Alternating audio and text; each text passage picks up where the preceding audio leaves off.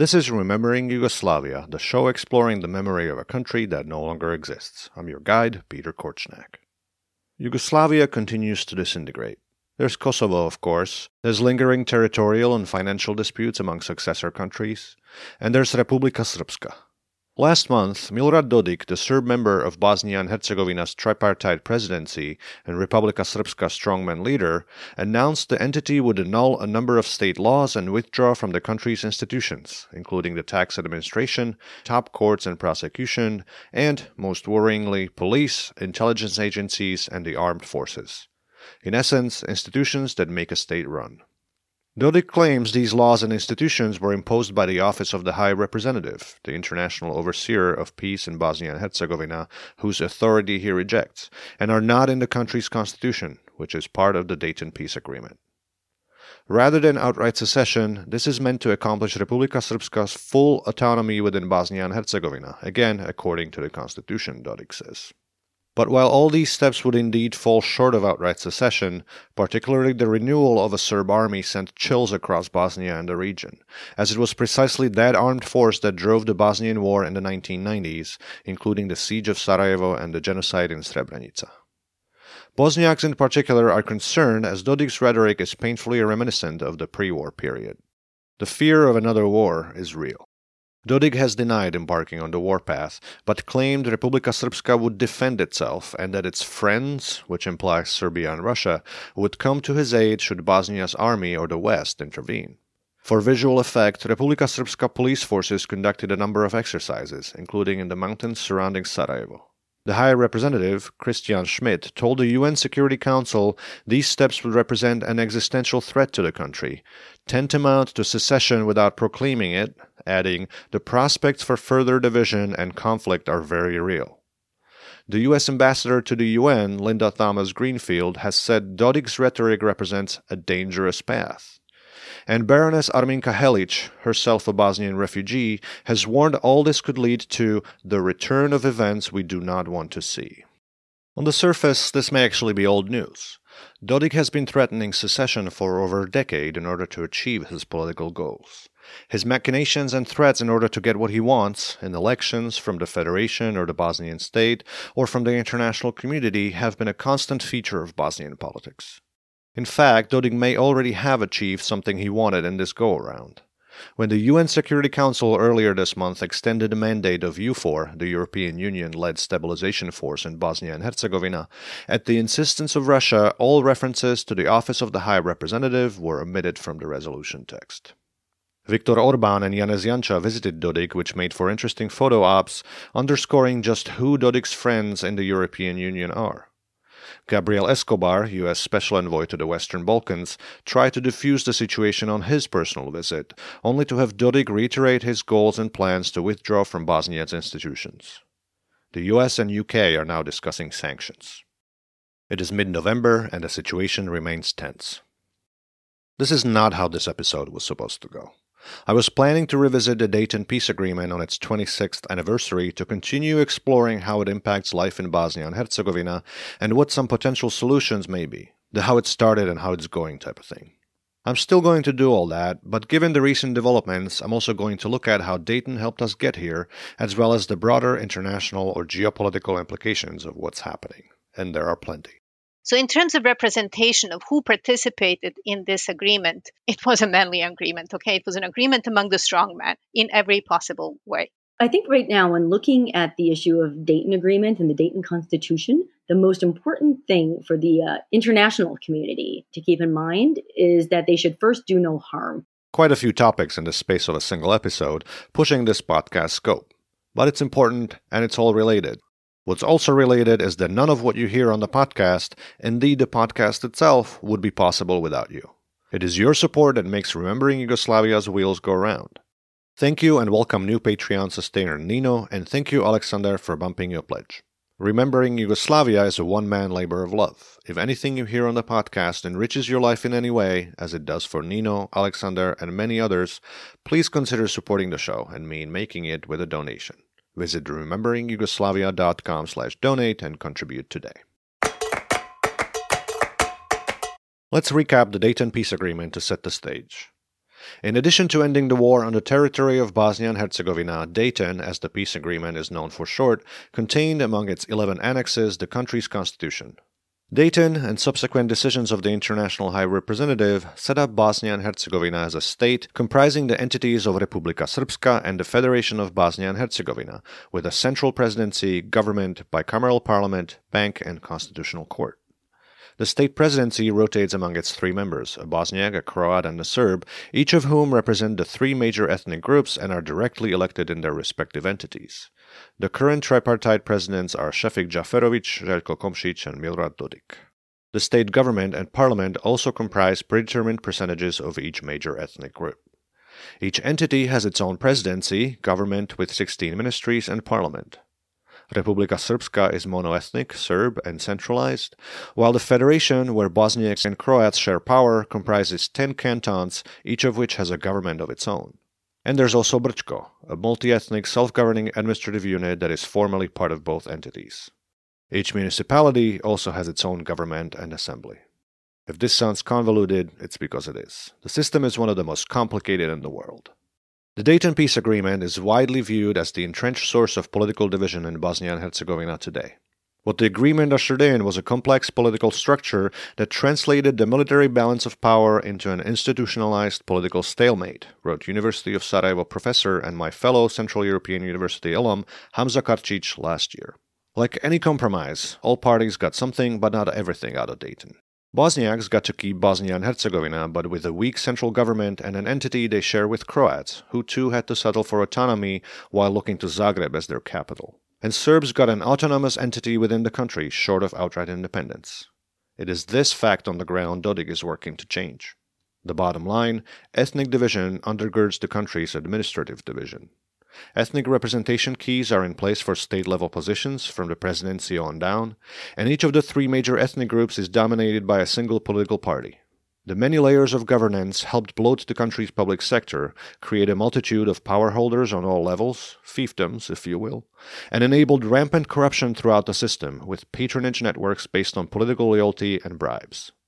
Those in power, again, at any level, from state to entity to canton and the federation to municipality, benefit and therefore have little incentive to change the system.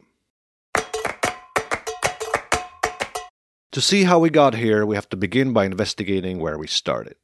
You heard my first guest, Aida Hozic, in episode 37, Yugosplaining the World. She's from Bosnia and Herzegovina but has been in the US since the early 1990s. She's now an associate professor of international relations at the University of Florida and spoke to me from Gainesville. Where were you when the Dayton Peace Agreement was signed? I was in Charlottesville, uh, Virginia, which is about two hours south of Washington, D.C. I spent the war here in the United States because I was already a graduate student here in the US. And I don't have a particular recollection, I was not very certain, even when it was signed, that that was really the end of the war. There were so many previous agreements and ceasefires that were signed and guaranteed, and then they failed through, that I just remember a tremendous degree of anxiety. 1995 was a terrible year. It was just a dreadful year in Bosnia and in the former Yugoslavia in principle. The year of tremendous life losses, carnage, violence. And so by the time Dayton came, I don't think I had much hope that it would hold, and I don't know if people in Bosnia did either. Ja sam u to vrijeme kad je potpisan Dayton bila u Njemačkoj. When Dayton was signed, I was in Germany as a war refugee. I was there until 1997. Tanya Topic is a political analyst and journalist, as well as a research associate with the Friedrich Ebert Foundation. She spoke to me from Banja Luka, the capital of the Republika Srpska, where she is based. I bit ću iskrena, nisam očekivala i nisam vjerovala To be honest, I did not expect or believe that it would bring peace to Bosnia and Herzegovina because there had been various plans and agreements and proposals before that, and every time I hoped or expected that things would change and peace would come, I was disappointed. So when the Dayton Agreement was signed, I was worried it wouldn't work. Writing on the London School of Economics blog, Hozic sees the roots of the Dayton dysfunction in the manly nature of the agreement, whose ramifications still exert costly and deeply gendered political and socio-economic consequences. How the agreement was negotiated provided a seed for where we are now. Dayton was negotiated on an Air Force base in Dayton, Ohio. Richard Holbrooke had this ingenious idea, I think, that he could bring these warlords from the former Yugoslavia, not to a fancy hotel, which is where some of the previous agreements were kind of attempted to be negotiated, um, outside of Bosnia, but he, that they should be brought to a bare bones military base in the middle of nowhere in the United States and stuck there with no access to fancy restaurants for as long as it took to negotiate peace. Holbrooke, who died in 2010, was President Clinton's Assistant Secretary of State and the chief architect of the Dayton Peace Agreement. So these men were really literally stuck there, and you know, according to these kind of locker room room tales uh, that we hear from those who participated in these agreements, you know, that involved a lot of drinking and thinking about who's going to lure whom into what evening conversation and where to negotiate different pieces, bits and pieces of agreements except for Holbrooke's wife, there were really no women who participated directly in the negotiations. And even Holbrooke's wife, Kati Marton, who is a very famous journalist, was brought there and participated in some of these dinners because Holbrooke thought that having a woman there to kind of smooth over conversations among the men would be helpful. And Kati was very skillful in doing that. Alas, none of the nine books the Hungarian born Kati Marton has written since 1995 deals with Dayton. So, in terms of representation of who participated in this agreement, it was a manly agreement. Okay, it was an agreement among the strong men in every possible way. But also substantively, it was an agreement which was produced through force. It was produced through this threat of force, finally credible threat of force by the United States, which loomed behind negotiations. And then also it was a manly agreement because it really recognized kind of the worst possible crimes and violence in, on the territory of Bosnia and Herzegovina, which carved it eventually into these two entities. Women were some of the greatest victims of that war, particularly rape against women in Bosnia was then used to finally legalize rape as a crime against humanity. So they served the purpose in the building of the international law but they were not anywhere near the, the agreement, nor were they acknowledged in any way by that agreement. The substantive part and the representative part of the agreement has kind of resulted in a peace which is itself very manly, okay, which first of all recognizes only ethnicities as the only legitimate identity for participation in politics. So you have to be Croat or Bosniak or a Serb to actually legitimately participate in politics in Bosnia and Herzegovina through these Dayton's institutions. But it's also an agreement which has really excluded women and all of the others from any meaningful participation in politics. The gendered, quote unquote, manly nature isn't unique to the Dayton Peace Agreement, and it isn't unique to the 1990s. Reporting by advocacy groups and research by Hozic and others has demonstrated the consequences of peace agreements negotiated without women's participation. The United Nations Security Council Resolution 1325 and the Women, Peace and Security Agenda govern the inclusion of women in peace agreements, among many other areas, but progress has been slow we once again end up with Afghanistan just a couple of months ago, where women were instrumentalized throughout 20 years of American presence there. The war was fought on the premise of saving Afghan women, and they were totally excluded from negotiations and left now at the mercy of the Taliban.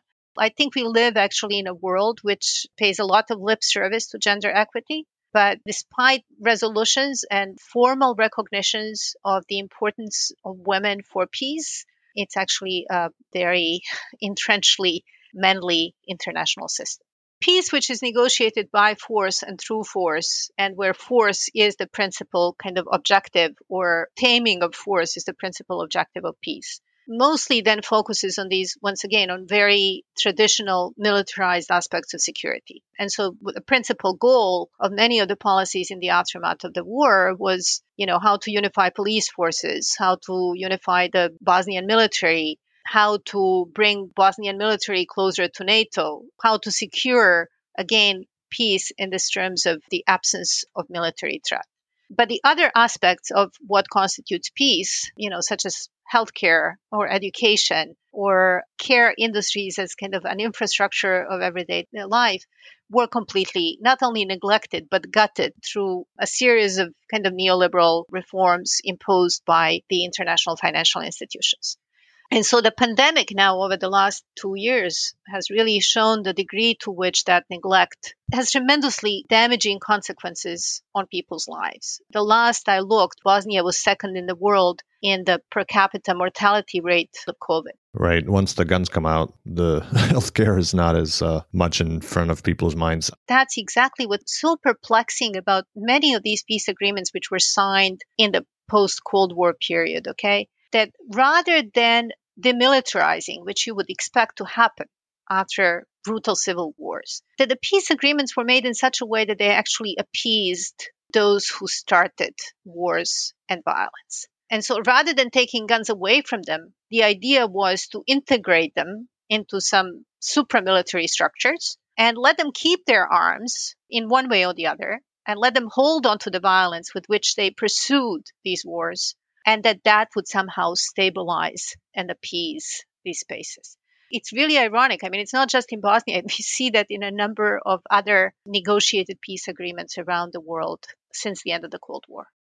And it also seems like, you know, since there's no war, there's so much less interest in the place. So, you know, why stir the pot, so to speak? And of course, the pot's being stirred from people on the ground. Yeah. Uh, so, yeah going back to the kind of the manliness of all of this, I have come to the conclusion that that explains a lot of the post Cold War politics, not just Bosnia, because it is politics which is determined by crime and violence and corruption and blackmails. Once you notice that 51% of the population is not in the picture, then you realize who else is not in the picture. And once you realize that there is a gender dimension to fortifying police and the military as a way of securing peace, as opposed to promoting education and, and healthcare, you see that there are different ways in which politics could be done. We are having these battles over the military and the police while education and healthcare have become so feminized and so neglected that now in this post COVID time, women just don't want to go back to work. The nurses are leaving in droves. The women are not coming back to teach because the gender inequity of the politics ran over the past few decades has become completely transparent through the pandemic. Gendered peace is one of the consequences of manly agreements in multi ethnic countries. Complexity is another. The similarities between Lebanon, Belgium, Bosnia, Northern Ireland is that the, the, results were very similar, that you end up with these very complex structures of power sharing. And again, that those power sharing agreements then acknowledge only certain kind of people as possible participants in politics. They may resolve what are assumed to be the deepest cleavages in, in societies, but they don't allow any other possible either fissures or positive connecting tissues to emerge. And they also have institutional consequences, which are really dysfunctional. I mean, they lead to these over bloated bureaucracies. The bureaucracies are created because you have a budget through which these different constituencies have to be appeased. And so these different constituencies were power sharing. They use their power sharing capacity to employ those who are loyal to them. So bureaucracies grow. And then also you have a, there's a tremendous degree of corruption, which feeds off that bloated and dysfunctional bureaucracy in places like Bosnia, but where that was coupled with privatization, you then end up with very problematic consequences of privatization, enrichment of the same elites who are leading and power sharing the country. They have a tendency to maintain the status quo. Their purpose becomes to share power among each other, and so they support each other in a paradoxical and pathological way because that means keeping everybody else out. A colleague of mine did his doctoral dissertation in which he coins the term peace cartel and describes a situation which he sees in Bosnia and in North Macedonia, but which he also applies to Lebanon, uh, whereby you end up having a structure which was put in place uh, following a violent conflict and which empowers tribal, nationalist, sectarian political party elements who over time are able to basically blackmail society, but also international actors by saying, well, hey, you know, you better not shake up the system because then there could be a war again. But this is mm-hmm. basically then politics and diplomacy by blackmail. You heard Valery Perry in the previous episode, number 46 Two Schools Under One Roof. Born, raised, and educated in the US, she has lived in Sarajevo since 1989 and spoke to me from there. Between 2004 and 2011, Perry worked with the OSCE mission to Bosnia and Herzegovina. She is currently an associate with the Democratization Policy Council, a think tank. This has been so evident in, in a, such a tragic way in, in Lebanon. I, I remember last year when that port explosion happened, thinking, well, God, this will hopefully shake people out of this peace cartel mindset and lead people to recognize that making deals with warlords doesn't work if you want to build a rights based and accountable society. But but it hasn't because I mean cartels are strong for a reason because they know how to wield the leverage of power.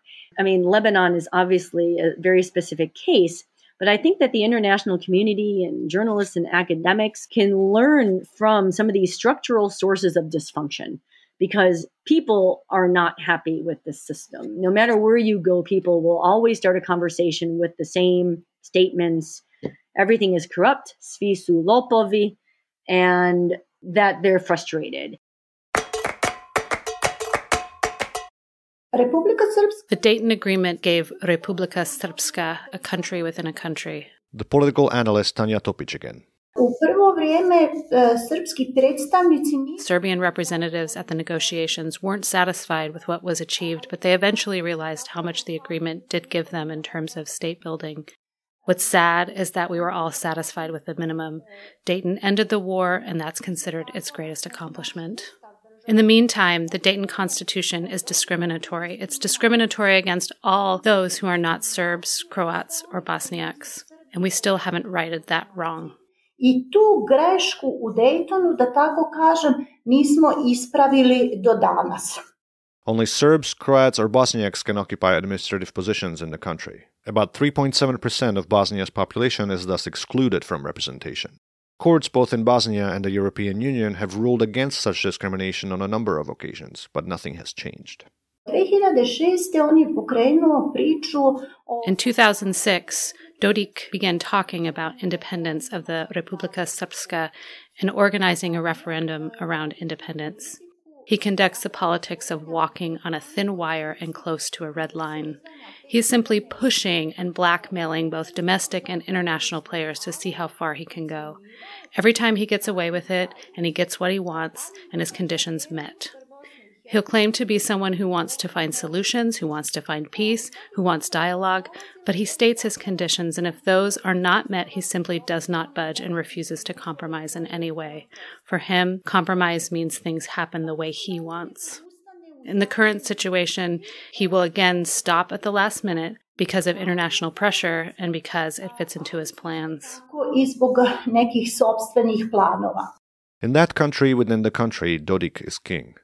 Earlier this year, he called Topic an agent of the German intelligence services, a foreign mercenary, a quisling, and a bunch of other insults, some of which he directed at her family.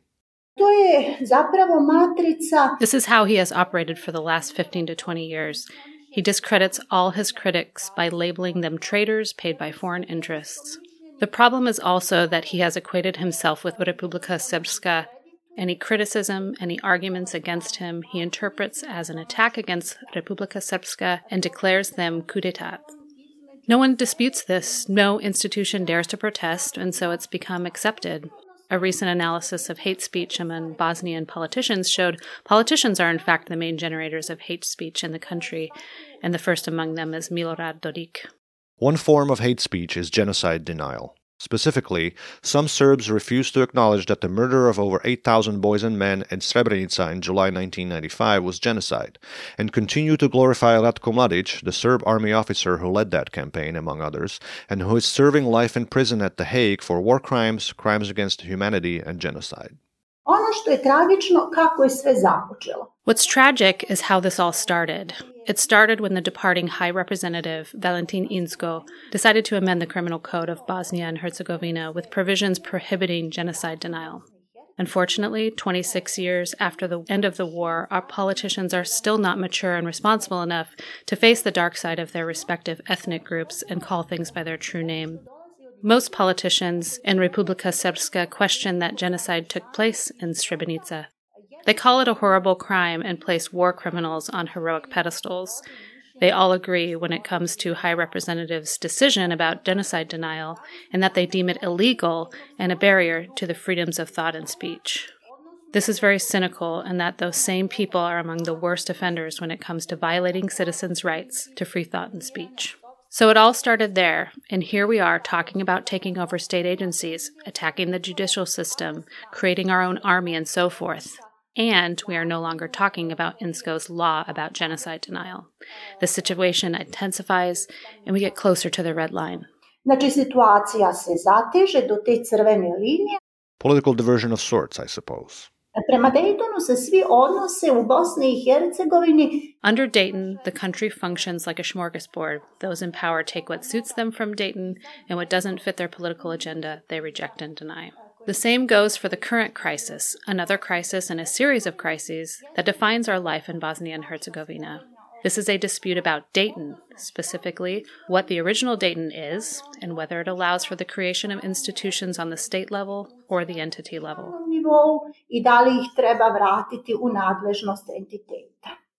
Dodik asserts that Dayton did not provide for state institutions, that they were imposed by administrative order of the High Representative, and that consequently what he's doing is merely returning to the original Dayton. It is the international community's involvement, or in some cases lack thereof, that has contributed to the current crisis. For one, the Dayton Peace Agreement itself was imposed from the outside, and its implementation in the country has been driven by the international community as well. The European Union maintains a small military presence in the country in the form of EUFOR, and the High Representative has the final word on legislation and can in fact drive it, as we saw in the case of the genocide denial law. I found that uh, overall, the experience of all of this in Brčko had been um, much more positive and really, in many ways, served as a model for reforms that should have been going on in the Federation and the Republika Srpska. Perry has investigated the role of the international community in the state strengthening process in Brčko in the decade after the war. What I was interested in doing was trying to understand more whether or not peace implementation and the mechanisms of democratic peace building were more effective in one part of the country, Brčko district, where there was a very strong role by an international supervisor who was an American.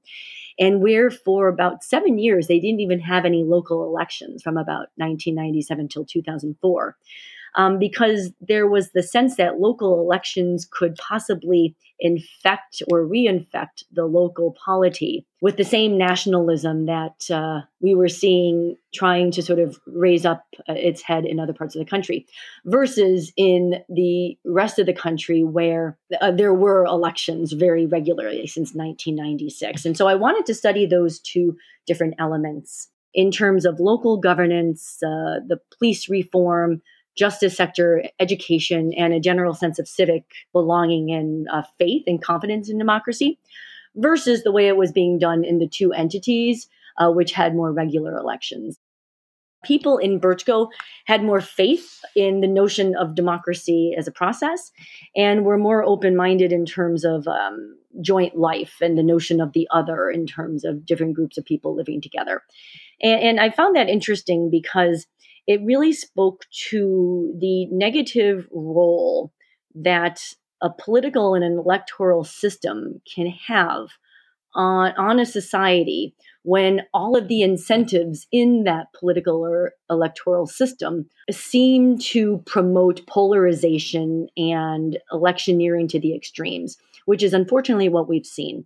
Since I've been working here, I've been able to see how this Dayton structure and the Dayton Constitution have interacted with the political parties and actors on the ground, as well as the international community here, to lead to a bizarre situation in which, after about 10 years of genuine forward moving progress, we then have seen a reversal, a regression, and um, now a lot of backsliding, especially over the past 13, 14, 15 years.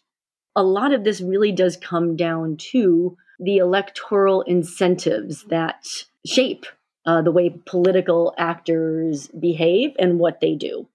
There is more attention to the fact that elections don't automatically lead to um, accountable, non corrupt democratic systems and, that there really is a need more for a broader political culture that will promote the possibility for functionality, accountability, and in the case of Bosnia, ongoing peace building.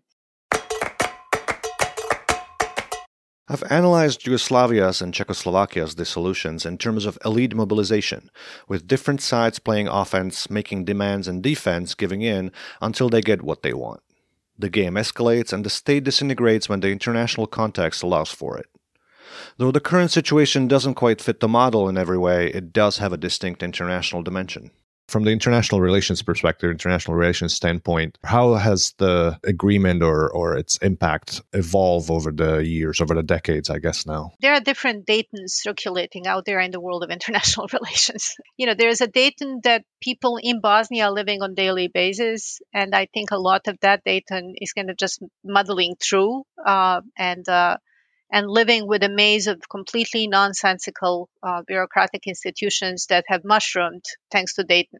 Different powers of different entities within entities, different powers of counties or cantonal offices, different ministries, an absurd number of ministries and bureaucrats who regulate your life, which remains largely unregulated. You know, for regular Bosnians, it really means kind of just somehow surviving that mess in a certain sense, institutional mess that, that Dayton has created.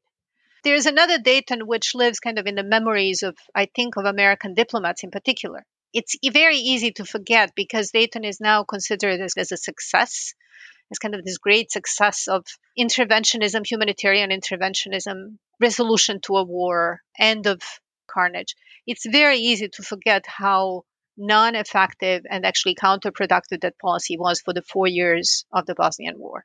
By the time that Dayton was signed, and then what happened in the aftermath of Dayton has led now to this retrospective reinterpretation of events. And Dayton has become kind of a symbol of a successful peace agreement, successful because of the intervention and assertiveness of the United States, um, successful because it was supported by the military force. So it's kind of used as an example of muscular diplomacy.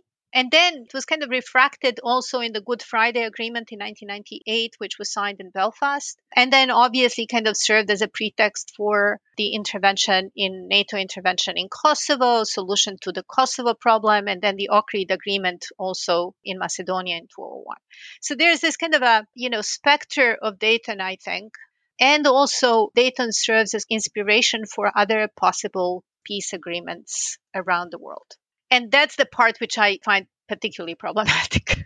yes, it was an agreement which ended the war, but it was a deeply flawed agreement whose, yes, whose specter haunts many other flawed agreements in its aftermath.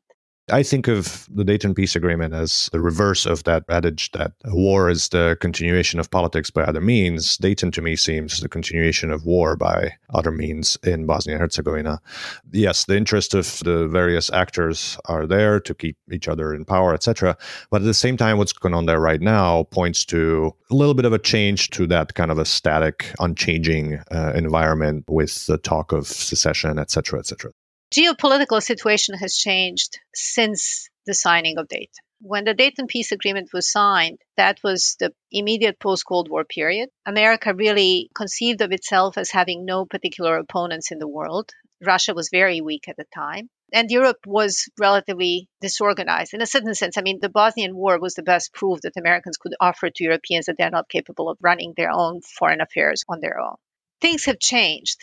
There is a moment at the end of NATO bombing of Kosovo, which is very often forgotten. In June, when the bombing was over, for a brief period of time, Russian troops occupied airport in Pristina. Even though that bombing was prepared for, negotiated with the Russian leadership, and the outcome was a foregone conclusion that NATO would probably come in and control Kosovo. But in June, when that became obvious, Russians actually tried to prevent the arrival of the NATO forces and um, occupied the airport.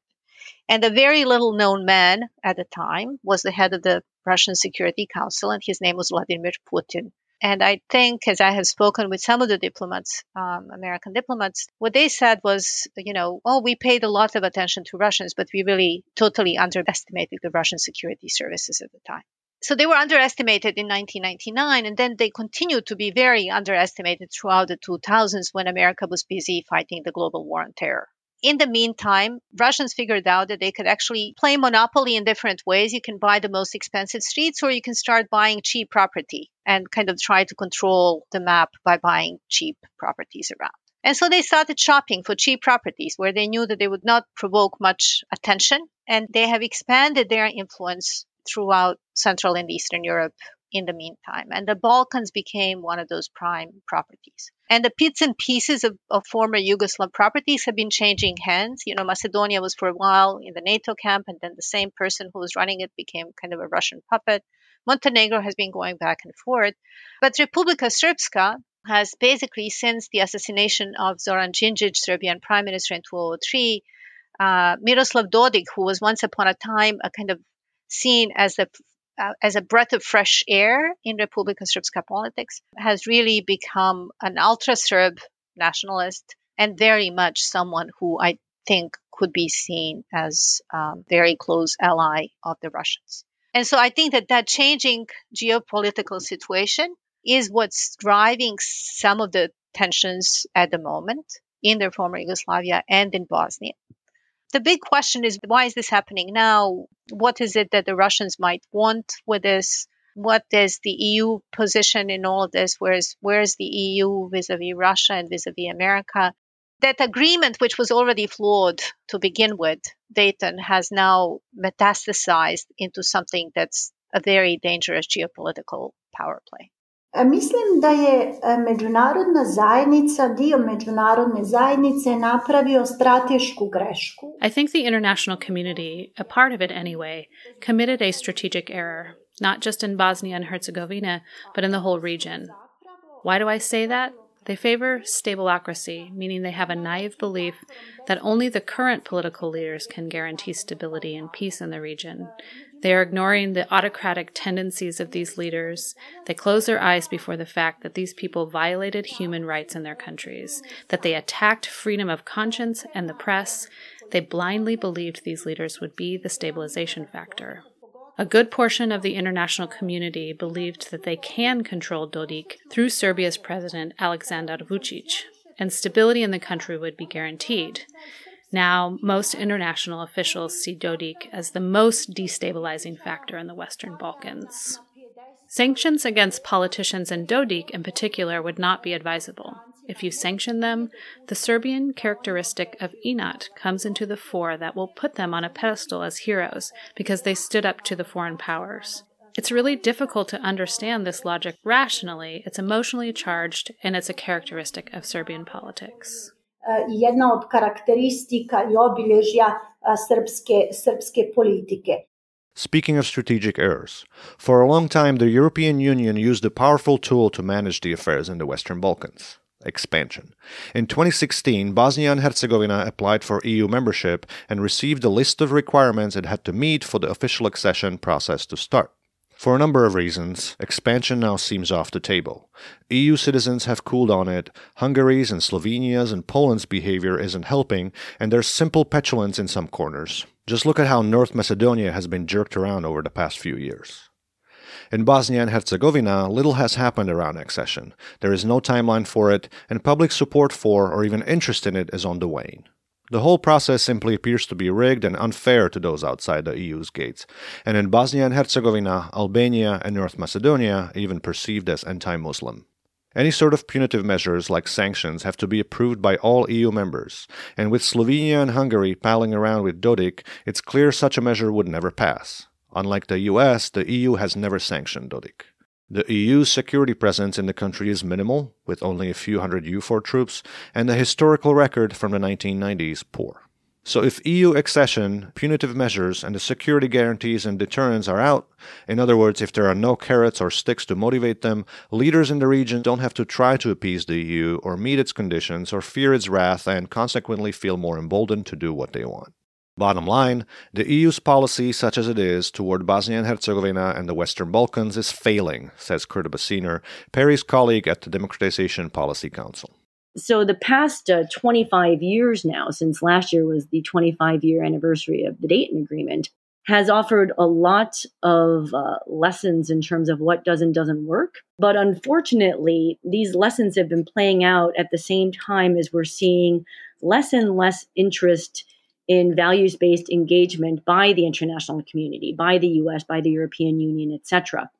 And this environment has gotten much more difficult, uh, starting really in 2015 with the uh, migrant crisis and the impact it had on Europe and especially on Southeast Europe and the Balkans as, as a transit route, where we started to see less support for the values underneath human rights based democratic systems and more and more populist, rightward leaning, fear based democratic systems, which ironically um, mirrors the fear based populism that helped to tear apart Yugoslavia in the early 1990s. I think it's important to sort of really see the engagement of the international community on an arc. And, and unfortunately, while things had been getting noticeably and regularly and unquestionably better up until around 2006 or so, at around the same time that we saw the Americans wanting to shift their focus over to different conflicts, whether that would be Afghanistan, Iraq, etc we saw the Europeans come in with a very different way of looking at the situation in Bosnia Herzegovina, uh, wanting to believe that the local leaders were just like any other local leaders in terms of wanting progress, wanting things to um, move forward and believing that they could apply the same strategy to EU enlargement and trying to integrate Bosnia into the European family that they had used in Estonia or Poland or the Czech Republic, and not really fully appreciating the extent to which uh, the war had created facts on the ground and had really selected for a group of political elites who had profited from the war, from corrupt privatization, and from stagnation, and uh, to entrench themselves in a way that the European Union hadn't seen before. And, and so the model that Europe wanted to bring to Bosnia uh, from around 2007, 2008 was never appropriate for the countries of the former Yugoslavia in light of what their experience had been during the war and after the war. And because there has not been a readiness by Brussels to admit that their model, their approach, their strategy um, has failed to understand uh, the situation and the uh, the nature of the political systems and the elites they're dealing with. We've been in a sort of groundhog day where year after year we hear the same statements from the same bureaucrats in Brussels. We hear continued pledges of interest in reform without any, seeing any actual implementation on the ground. And it's led to a bizarre situation where it seems like more money is being spent by Brussels and others than ever before, while there's less and less reform happening on the ground.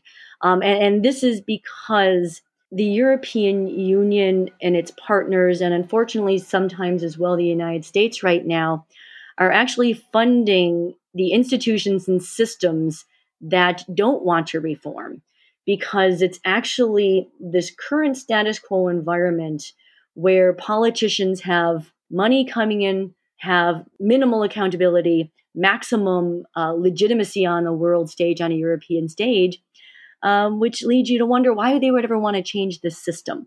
And I think this is what citizens here understand and have seen for years. And um, it's going to take a lot for the West to find a way to get out of um, this negative cycle of supporting the very actors that don't want reform. Being based in the US, you and I both, the American involvement, the American piece of it is very much of interest. So, does having a weak president that we have now play into that? And what other ways is the US involved and can the US be involved to improve things on the ground? You just said it. I mean, we have a very weak president who is so preoccupied by domestic politics at this point that I don't think he has much leverage to forcefully shape global politics.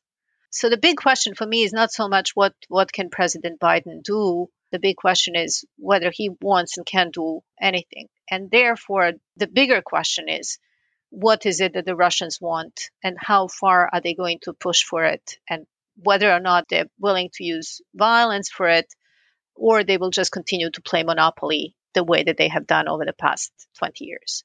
And of course, it's just a guessing game. I mean, I don't, I don't have a crystal ball. I'm not talking to anyone in the Kremlin. You know, I'm not talking to anyone in the White House, so I have no idea. But one thing which is often forgotten is Yalta was the high day of Soviet foreign policy, the moment when they could translate the tremendous losses of World War II into something which were gains to securitize the Soviet space, or at least that's how it was interpreted.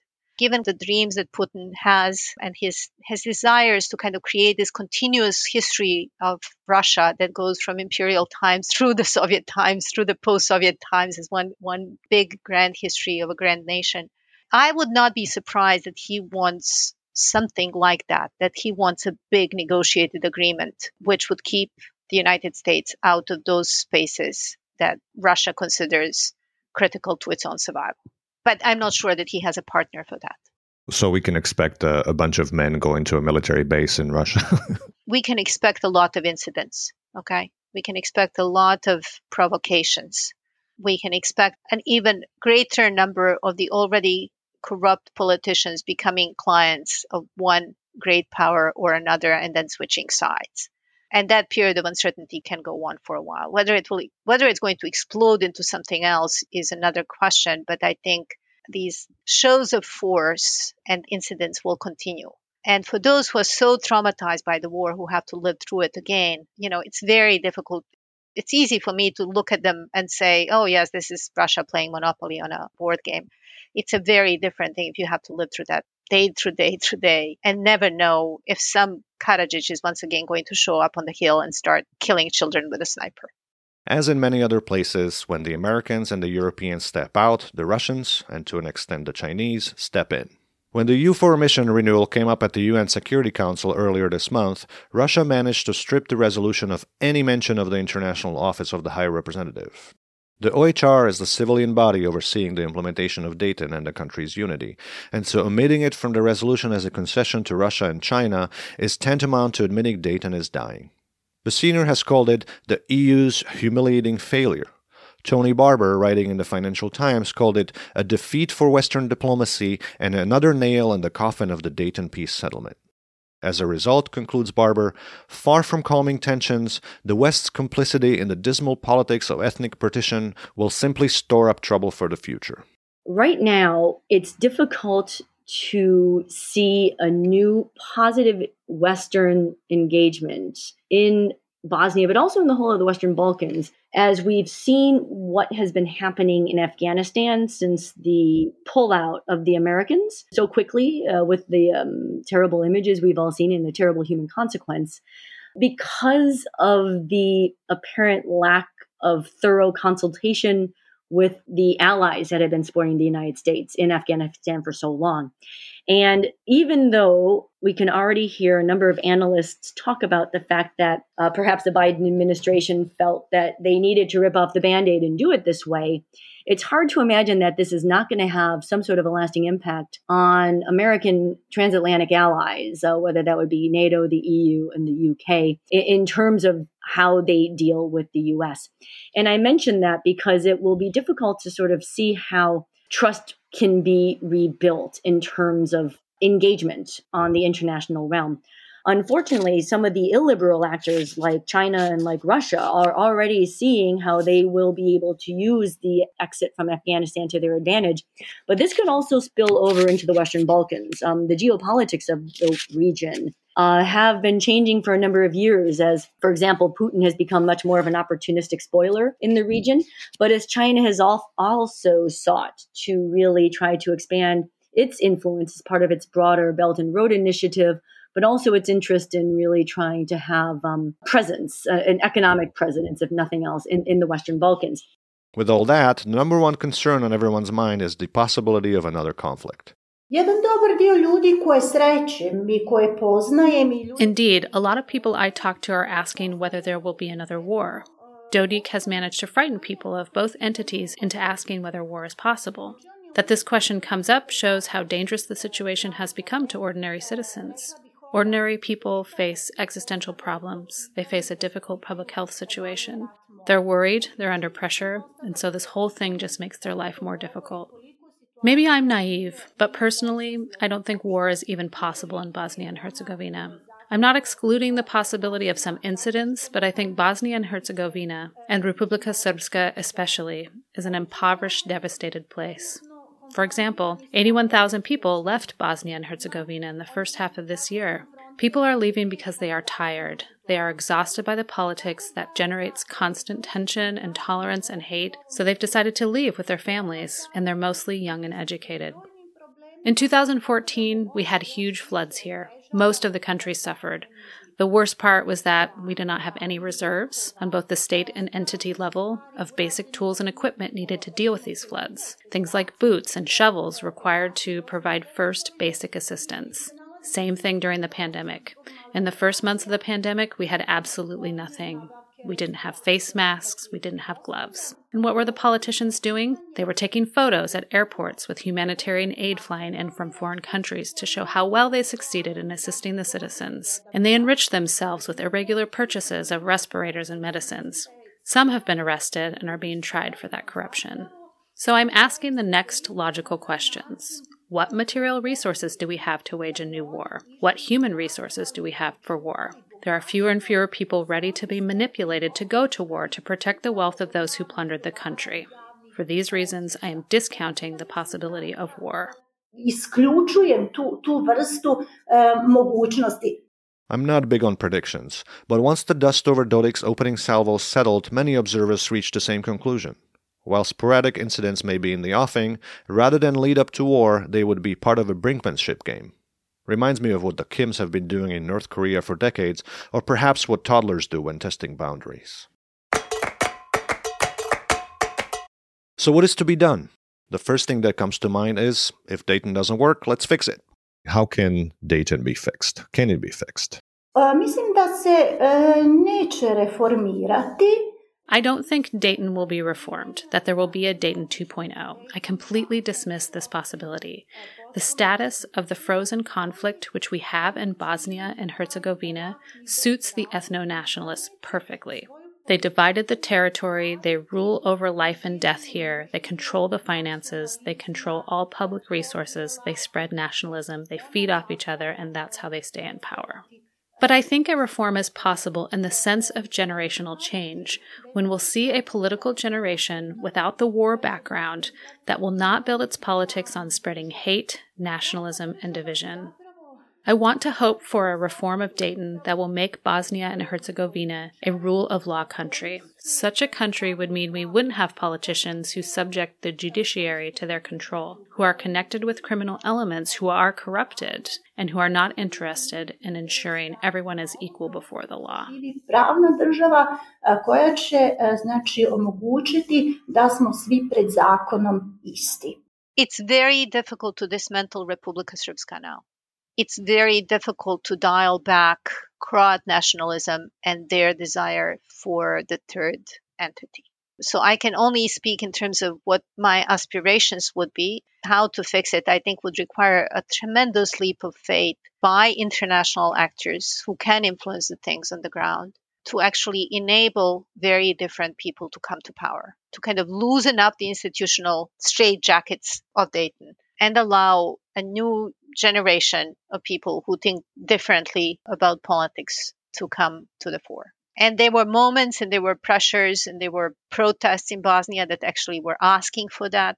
And I think that there are a lot of smart people who would be more than capable of leading Bosnia in a very different way. But the international actors want people who can deliver. That's the kind of the Washington and the EU term is deliverables, like who can do that, you know? So they prefer these thugs to actually kind of people who would lead Bosnia, but also I think other places on this monopoly map. They prefer those who would be loyal and who wield violence. You know, you say tremendous leap of faith. To me, it's not just that, but it's a tremendous leap of creativity because we tend to think in path dependent ways, you know, what's happened before and so forth.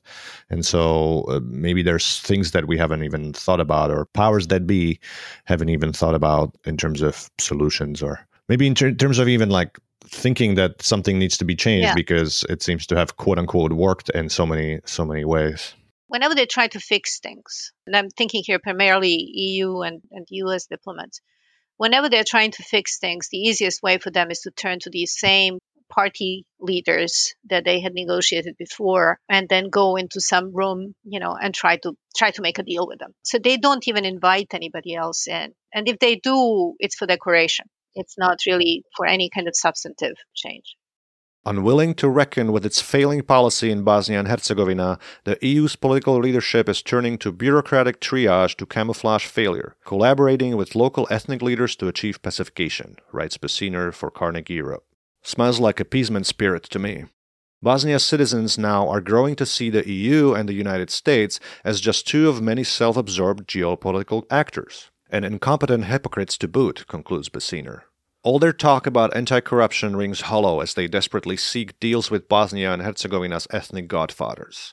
The message citizens are hearing is if you believe in liberal democratic values, the rule of law, and societies of equality that protect the dignity of the individual, the EU isn't in your corner. You're on your own. The EU is with your leaders. I think in the long run, history has shown us that autocratic systems systematically degrade people. And I don't think that we can ever underestimate the extent to which people's pursuit of dignity as a human need and as a human right can help people to positively radicalize. There hasn't been a dictatorship in history that has been able to ensure human dignity. So, as long as we can try to support individuals from the bottom up, make sure that international diplomatic strategies are aimed at supporting actors who really do share the same values we say we want to promote, then I think that we can be a bit more optimistic looking forward.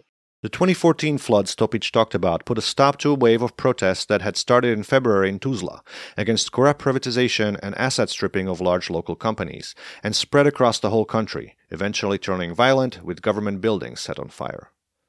The protests bubbled up out of long simmering discontent at a sluggish economy, mismanagement, corruption, and unemployment, wrote The Guardian at the time. The protests were soon dubbed the Bosnian Spring. After years of apathy, Bosnia's citizens, mostly in the Federation, had enough and rose up in anger. This was the largest and most dramatic wave of civic protest since 1995, wrote Larisa Kurtovic and Azra Hromadžić in their analysis of the 2014 events. More importantly, Kurtovic and Hromadžić continue, the protests led to the creation of plenums, essentially town hall assemblies, where protesters collectively articulated their grievances against the country's corrupt and deeply unpopular political authorities. The plenums emphasized Bosnia's pressing problems of widespread unemployment, rising poverty and corruption, and in so doing sidelined the ossified nationalistic rhetoric and identity politics. With the plenums, protesters sought to break out of the impasses of post Dayton ethnic politics by actively recuperating and representing alternative visions of participatory politics and popular sovereignty. To Kurtovic and Hromadžić, these efforts signaled the emergence of a new kind of prefigurative politics that provide alternative practices of political organization, decision making, and sociability in Bosnia and beyond. End quote. In other words, if the situation in Bosnia and Herzegovina is to improve, if Dayton is to be reformed or even replaced, it will be a bottom up popular effort that gets the job done. Perhaps it's the only thing that can. What I think is necessary in Bosnia today is something we haven't seen uh, happen yet, which would be to look at the Dayton Constitution in a fundamentally different way and as the basis for discussing a new post Dayton social contract. Uh, the Constitution uh, that Dayton bequeathed onto the country had never been discussed among people, had never even been translated officially into the local language here, and was completely disconnected from service delivery, from accountability, from anti corruption measures, from responsibility. And what we haven't seen is a real bottom up discussion about what kind of vision people have for the country and what they want to see for the country. This is going to sound idealistic, but I don't think it's impossible because what people want is consistent. People want accountability, they want responsibility, and perhaps most of all, they want dignity people, especially outside the main population centers, are very frustrated by a system where they feel that they're denied dignity, that they feel that they have to pay a bribe for their children to get into school, to get a job, to um, get justice, etc., where they feel they can't speak freely um, because they could lose a job, where they feel they have to buy into the patronage system to get ahead. And it's these daily indignities that um, is what's driving people to leave this country in record numbers over the past few years. It's not simply an issue of jobs because people who have jobs, uh, people who have good jobs, including in international organizations, for example, are leaving because they feel their children won't have perspective, vision, and a sense that they could live a life of dignity here in the future. So, any discussions on a social contract need to be about getting to those fundamental human needs that can give you the ability to ensure that you can live a life of dignity and that your children can as well. There needs to be a discussion about how people want their society to function. And then you can create the um, political mechanisms to do that. Trying to support a real bottom up discussion about a social contract, what people want, uh, has to be the way to move forward with any with any um, optimism. And, and again, I know this is going to sound idealistic, but it's not impossible.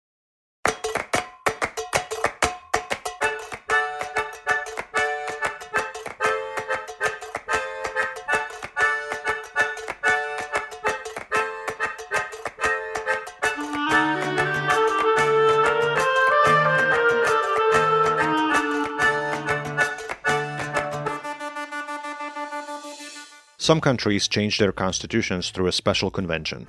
This is the process underway in Chile, when after massive protests an agreement was reached to adopt a new constitution. A referendum was held whether or not to do it through a constitutional convention, then a special election for the convention members. That election had seats reserved for indigenous groups, was designed for gender parity, and yielded a completely different political arrangement than the status quo. Sounds great for a unitary centralized state, right? But I don't see a way for something like this to work in Bosnia and Herzegovina under the current structure. But what if the people of Bosnia and Herzegovina manage something like this outside the political system? A parallel structure, say. There is precedent for it in the region, even. In Kosovo, Albanians in the 1990s ran parallel government structures as an alternative to Serbia's administration. They basically built a new system outside the existing one and put it in place at an opportune moment. Parallel states typically arise in countries under dictatorship, like in Myanmar right now, under occupation, where the parallel state often operates in exile, or under other oppressive, unpopular situations. Who's to say it couldn't be done under an internationally imposed constitution that is no longer working for a country's ordinary citizens? This would, of course, require mass action and some form of consensus on a scale as yet unseen in Bosnia. Again, an unrealistic scenario in all likelihood. This podcast is about remembering Yugoslavia. That country was born out of a revolution and ended up being quite unique among socialist countries with its open market like system, and unique in its geopolitical standing as well with its non aligned stance. I'm not saying Bosnia and Herzegovina ought to be a socialist country, but I am saying that if a diverse peoples could create a new system before, they can do it again. Perhaps I'm optimistic too, but don't quote me on that.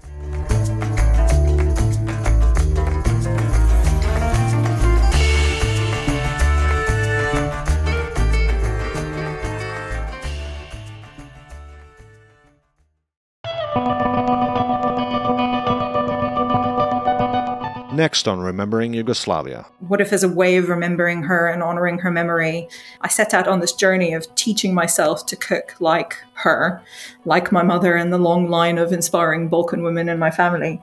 Food is an important part of many cultures, including in the former Yugoslavia. What do people eat in the region? What does food mean for ex Yugoslavs? Can I make a sarma? On the next episode of Remembering Yugoslavia, in search of Yugoslav cuisine. Tune in wherever you listen to podcasts and subscribe to make sure you don't miss out.